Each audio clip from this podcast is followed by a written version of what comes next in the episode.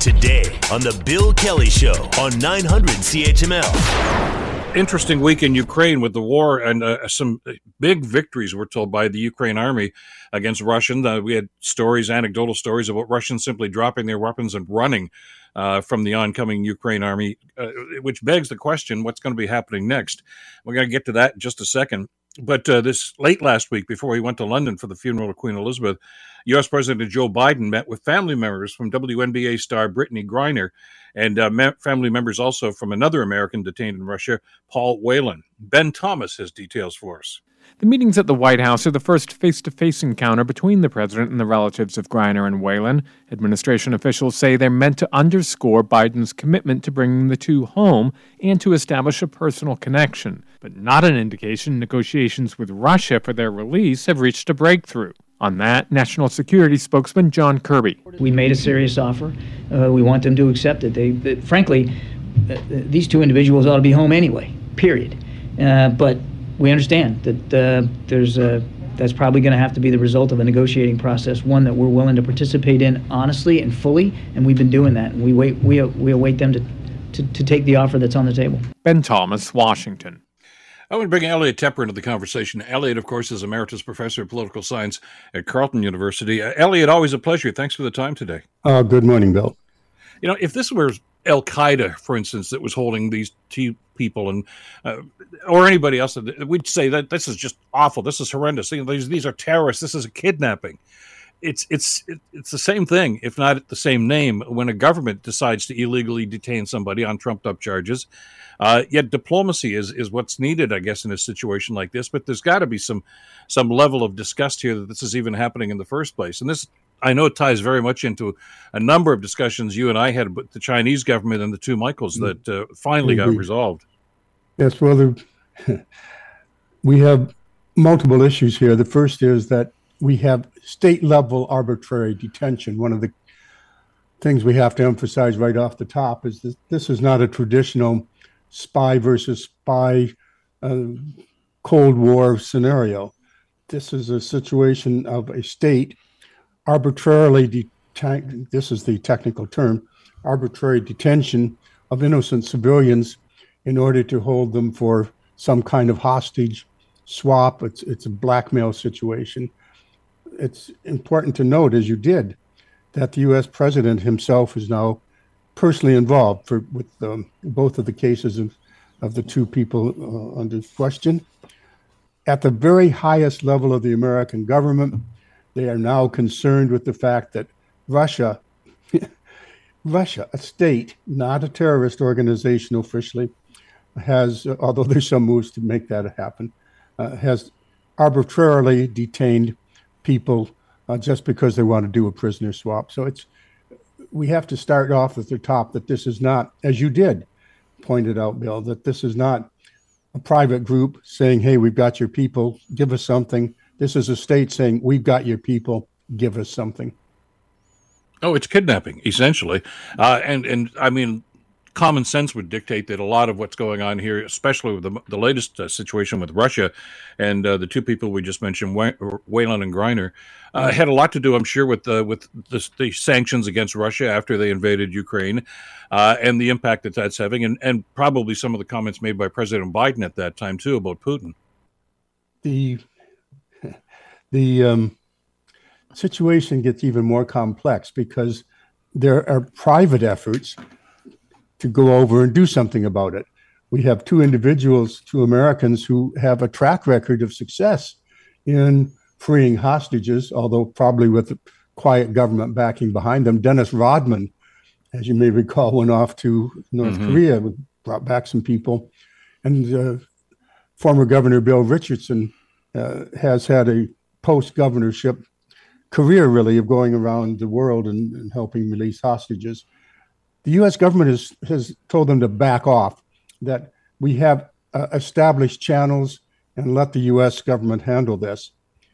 The fact that Russia is willing to behave in this behavior at this time, keeping in mind they have other things to worry about in terms of the world thinking of them in a less than positive way, if I could put it gently now they are joining, and this is kind of my big takeaway.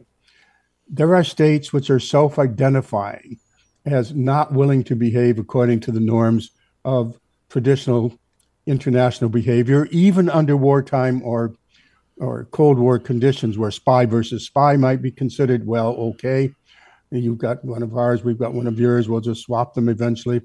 This is a different level of behavior, and it self identifies these states as basically pariah states not willing to behave in a fashion that states that want to be considered seriously as players in the world uh, now behave in a way that makes them be basically disqualified disqualified by any norms of international behavior as serious players. Well responsible players which is compounded by the story that we heard over the weekend, of course, about uh, it ties in with, what's going on in Ukraine right now. Since uh, Ukraine soldiers have, have, taken some of the uh, large swaths of territory in a couple of uh, cities and towns, uh, they found torture chambers and, and mass graves uh, where the Russians were occupying for some time. so, if you want to talk about you know rogue states and sort of the, the, the sort of heinous behavior that's going on, I mean this this just underscores that whole process, doesn't it? Yes. Uh, once again, we are seeing behavior of a state that says we are we want we want respect. We think Russia said you have to treat us as a world power, give us respect, and now look at the behavior, which is doing everything possible to undermine that respect.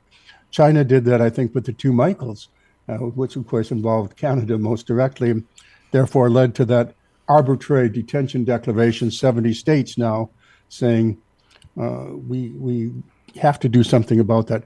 In the situation of Ukraine, we have entered a uh, a different stage. I think the success of Ukraine in the on the war front, on the battlefront, is now revealing more human rights abuses. I, I, I don't even Bill. I, I don't even like the term human rights. It's it's as if oh well they have human rights problems, but we can deal with them elsewhere. These this is behavior that is not acceptable by by any state's uh, uh, norms.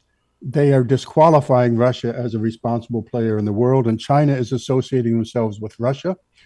Uh, the more this kind of behavior is unraveled, and I want to emphasize this as well, as soon as the Russian uh, forces retreat and Ukrainian forces go in, they bring with them at that time specialists in documenting war crimes, and we're seeing that.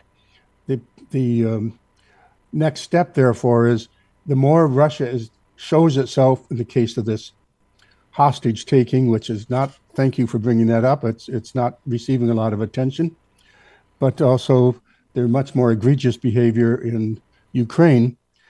The more that happens, the greater is the threat of what will a revealed uh, Russia, which desperately wants respect as a great power, as it besmirches itself and as it loses uh, battlefield um, advantages, as it shows it, as they are forced out, the kind of behavior that they indulge in.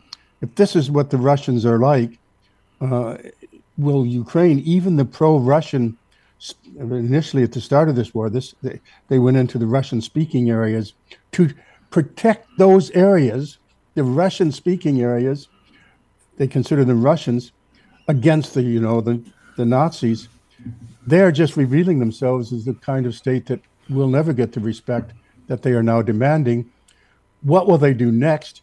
This is a big concern right now. The President of the United States gave a rare press conference and he said, We are concerned that Russia will now consider chemical weapons and nuclear weapons, and we're telling them, don't do it. Was that the message that uh, Putin got over the weekend too, from uh, from Xi and from uh, the the Indian Prime Minister as well, Modi? Uh, yes. They they showed support, but and I use that term loosely, Elliot. You know, uh, they did not condemn the Russian actions certainly, but I get the sense from some of the uh, stories we're hearing from that was supposed to be a, a summit that, that they both said the the message there seemed to be like enough is enough. I mean, you know, Modi was talking about peace efforts, and uh, as as China was talking about, you know, ending the, the conflict altogether. Uh, those are his allies that are basically telling him that. What kind of a message does that send to Putin? And does he get that message? He is. He apparently uh, was a bit taken aback, and he said he understands China's concern. Uh, keeping in mind that both China and India are really helping that war machine along in a very a major way because they are buying the oil that is being and energy supplies that are being blocked uh, in Europe. So as Russia says, well, don't worry, we can always sell our oil and gas, and they're making major deals in terms of having to build new pipelines in order to reach uh, China through Kazakhstan and so forth. They are now being at least pushed back a bit by the the people that are sustaining them. But keep in mind, those states are sustaining Russia. The uh, Indian case is particularly interesting to me because I'm, a, I'm an Indologist of sorts, and this is the, what I've been teaching all my career. So the the position of Mr. Modi is that we understand our dear long friends, the ones who have been with us through thick and thin. That is, Russia supported us when others weren't. We have to be with them, but now we don't want to be associated with what you were just talking about, the kind of human rights atrocities that Russia is now is now uh, being revealed to have committed. Also, both Russia and China, I'm sorry, India and China have no real incentive to say we really approve of neighboring neighboring states invading and occupying a neighboring state. Their, their own national boundaries are absolutely sacred to them. Uh, that's key to their own international positions. So they are caught in the awkward position right now of supporting a state which has violated the core principle of their own sovereignty. Uh, which, as you say, both have threatened to do. I mean, India uh, along their borders, and of course China. Just this past weekend, when the uh, the 60 Minutes interview with President Biden, where he talked about uh, reaffirmed really his his position that the United States would support Taiwan if there was an invasion. Didn't quite say how that was going to work out, but I mean that got an immediate reaction from from the Chinese. Yes, the uh, the press always likes to jump on on President Biden's gaffes. Oh, there he did it again. But this is now the, at least the fourth time that he has said we will defend Taiwan, which is then immediately uh, a statement comes out separately from the Department of State that no, we have not changed our position of, of strategic ambiguity. We have not said we would definitely support Taiwan. But when the U.S. president says it four times, it is a message. Well, absolutely, and you're right. I mean, they were they were scrambling to try to reiterate that policy and, and try to meld those two things together.